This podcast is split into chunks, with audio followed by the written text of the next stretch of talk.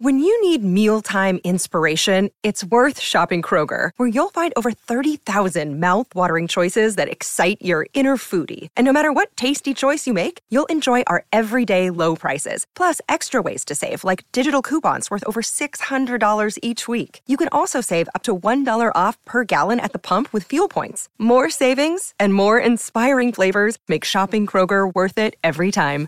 Kroger, fresh for everyone. Fuel restrictions apply.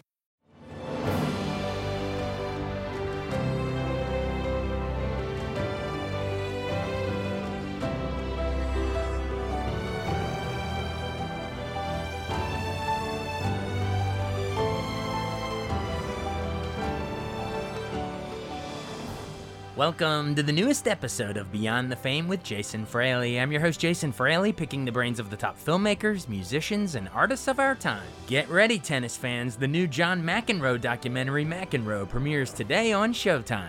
I spoke to director Barney Douglas about what made McEnroe one of the most dominant and controversial figures in the history of sports. Hey, Barney Douglas. Hey, thanks so much for joining us on WTOP in Washington, D.C.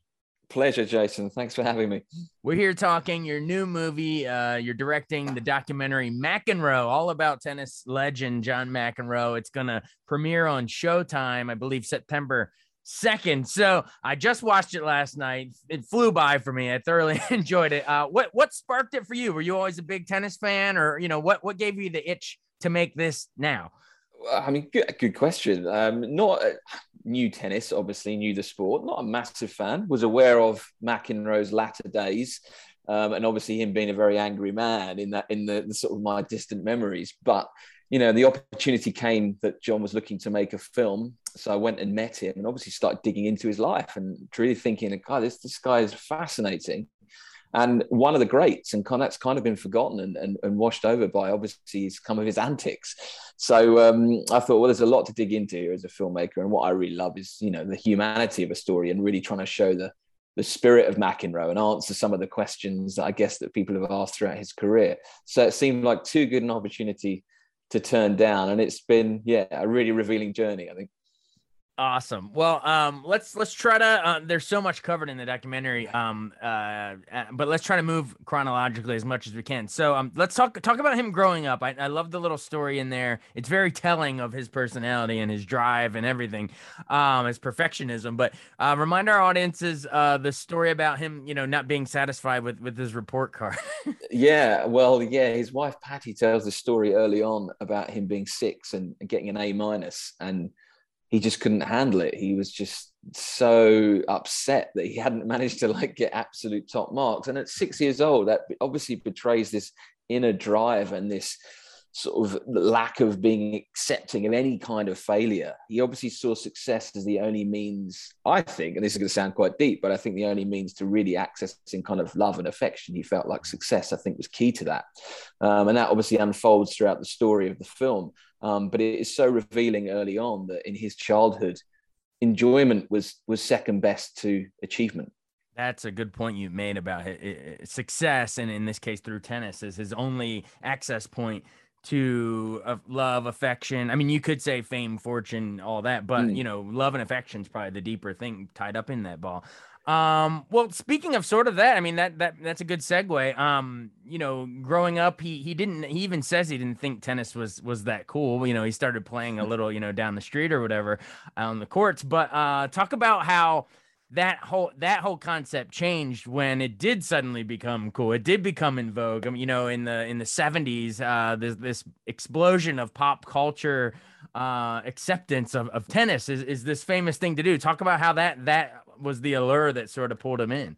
Absolutely, and I think he got sucked in by characters. You know, he got sucked in by the Connors and the Bjorn Borgs of this world. You know, he was seeing this beautiful, like as he calls him, like a Greek god, even though obviously he was Swedish. Um, you know, um, and girls just chasing after him and screaming after him like he was a member of the Beatles or something. And obviously, this caught a young John's eye, without doubt. But he also just had this natural ability to play tennis as well. I think the way that John's brain worked, he could mathematically like break up the court and start to play percentages. So it suited his mentality as well. Um, so, but suddenly he was seeing that it was also pretty cool. Yeah, the girls came along with it, and the glory and the adulation, um, and that certainly sparked his interest, and and it went on from there. Oh yeah, definitely. And uh, you're talking about McEnroe and, and Borg and Jimmy Connors and how do you say the other one? How do you say uh, Vitas Gerulaitis? Vitas, yeah, was, Vitas Gerulaitis. Yeah. They're like the four kings of tennis, and, because I just did a four kings uh, interview like a year ago for Showtime, they did a yeah. great thing about boxing with Leonard Hagler Hearns and uh, Duran. Uh, so I kind of got similar vibes with this. I mean, obviously it's mostly about McEnroe, obviously, but talk about how sort of those four personalities really pushed each other to be better on the court, hung out even off the court, and you know, and ultimately when Borg leaves, uh, McEnroe almost feels betrayed. Like, hey, we're we're on this ride together. What's up? yeah, absolutely. Well, I think that certainly that culturally the sport had characters then. It was kind of this cusp of not going from amateur to professional, but there was this, you know, you drink after and you'd go out and you'd party hard and you could swear on the court and you could get in contact with the crowd. And you, you know, there was all this kind of vibrancy to the sport that I think John still misses quite a lot. Mm. So McEnroe, I think, is perceived as this guy that came in and just, you know, started being ill-disciplined and yelling and screaming. Eh, but it was a lot. It was going on before John arrived. You know, like he may have taken it up a notch or two, but he it was absolutely going on. Nastase was there and all this kind of stuff. So he kind of got in amongst this crowd, and it just brought the sport to life. You know, it connected with people, and I think that's what John always has been searching for his whole life: connection. And you mentioned Borg retiring and walking off court, never to be seen again, essentially. I think there's a love story there between John and Borg, and he does feel betrayed. He feels bereft when Borg yeah. walks away because it gave him this connection. You know, it gave him this thing that he'd been searching for since being six years old. You know.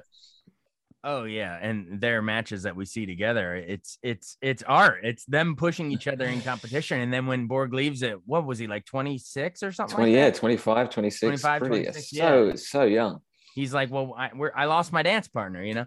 So, um, yeah, yeah.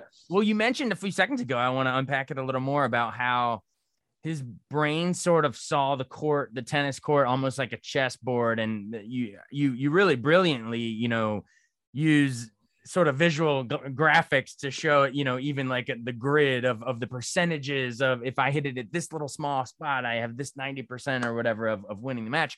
Um, talk and, and even his wife he sort she sort of mentions that you know maybe he was on a little bit on the spectrum or who knows but the idea that that he sees the court in in a different way. Talk about how you as you know as a filmmaker as a director say we're going to visually try to try to capture that.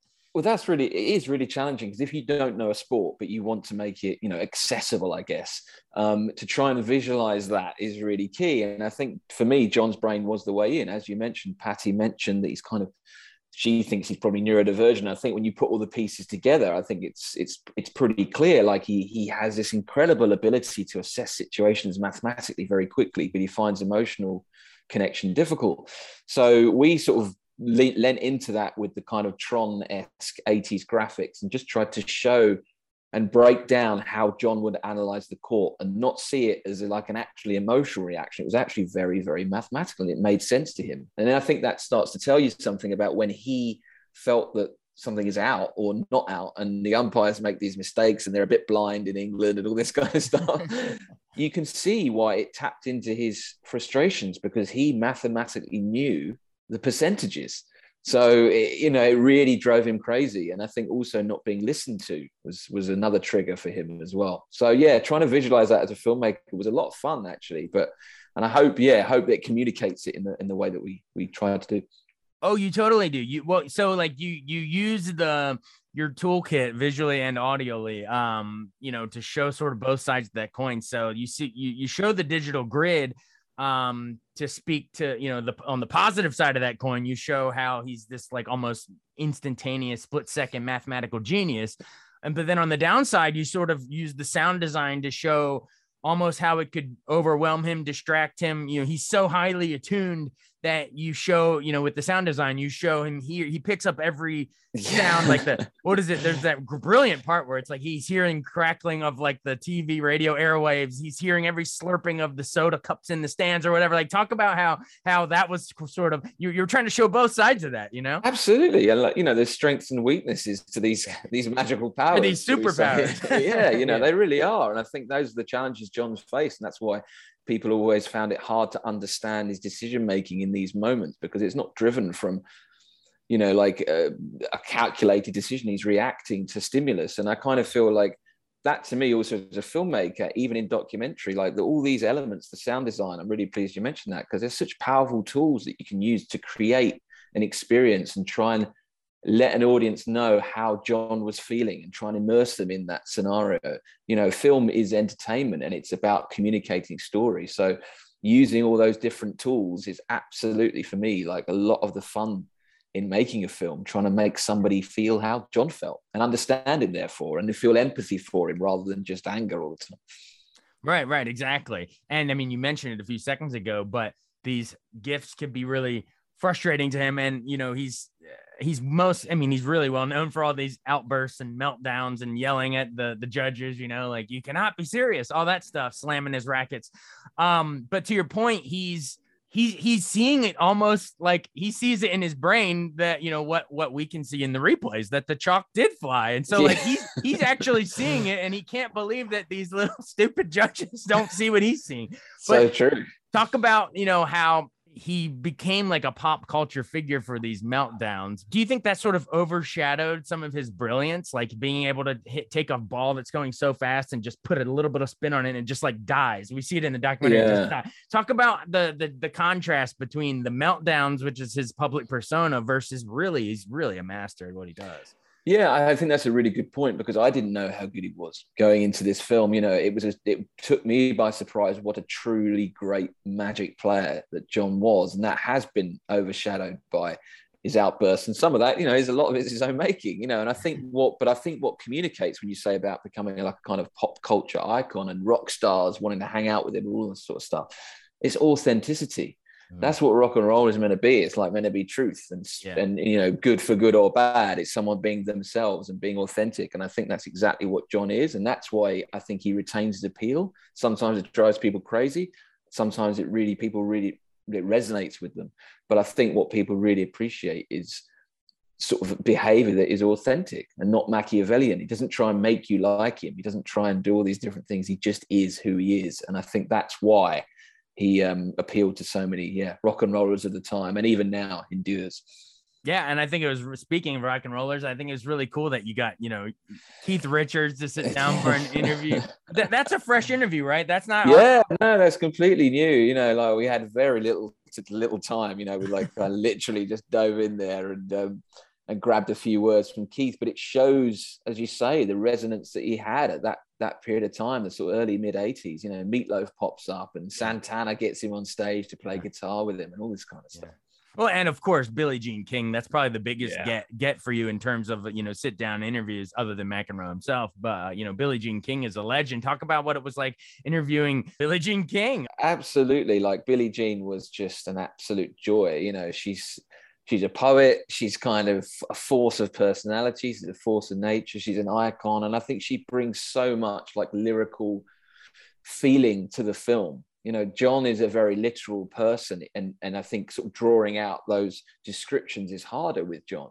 So but billie jean king gave us that, that description of tennis as being you know an art form and you know, like, like, these, like the theater. She said, yeah, the theater, yeah. exactly. And she just brings this understanding of John as well. Like that was one of the things that we were really keen is to have a small circle of people that knew him intimately to yeah. talk about him rather than perhaps, you know, journalists who'd met him once or twice saying what they thought he was like. We wanted people that knew him. We wanted to be very personal. And Billie Jean brings so much of that to the film.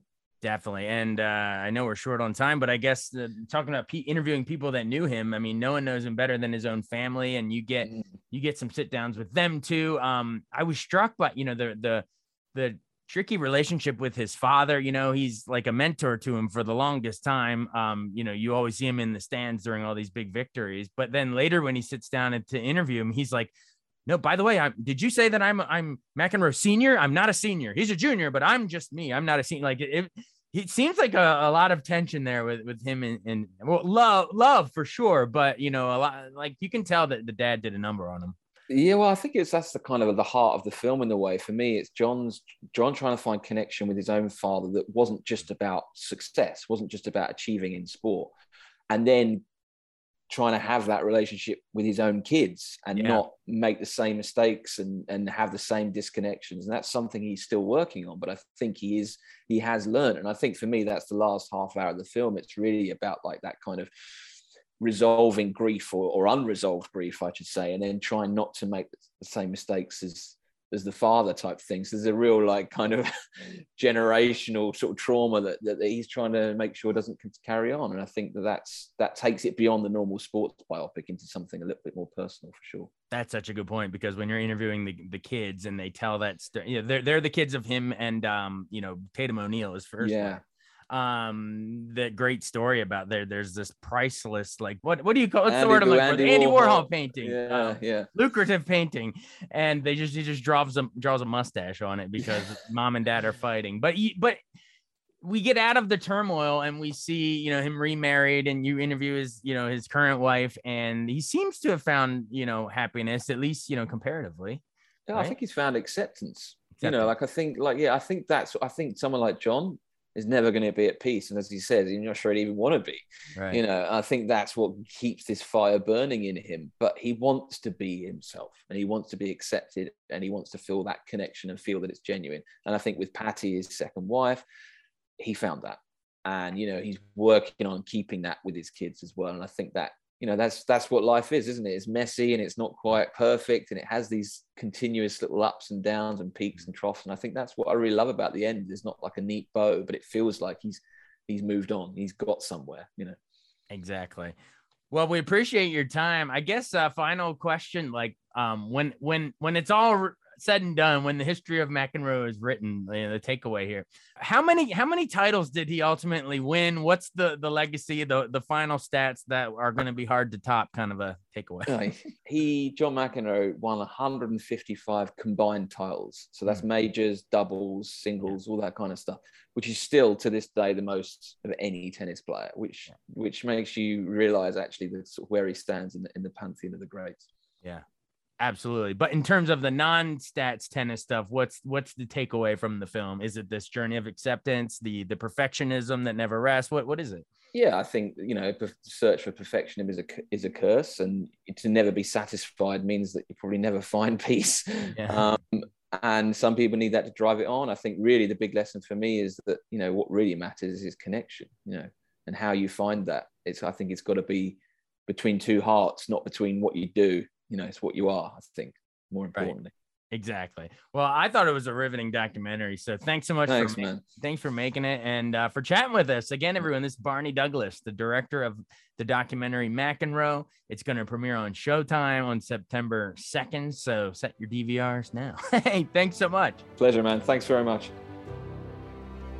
Thanks so much for listening to Beyond the Fame with Jason Fraley. Our theme music is Scott Buckley's Clarion. Remember to give us a five star rating if you like what you hear. We'll see you next time.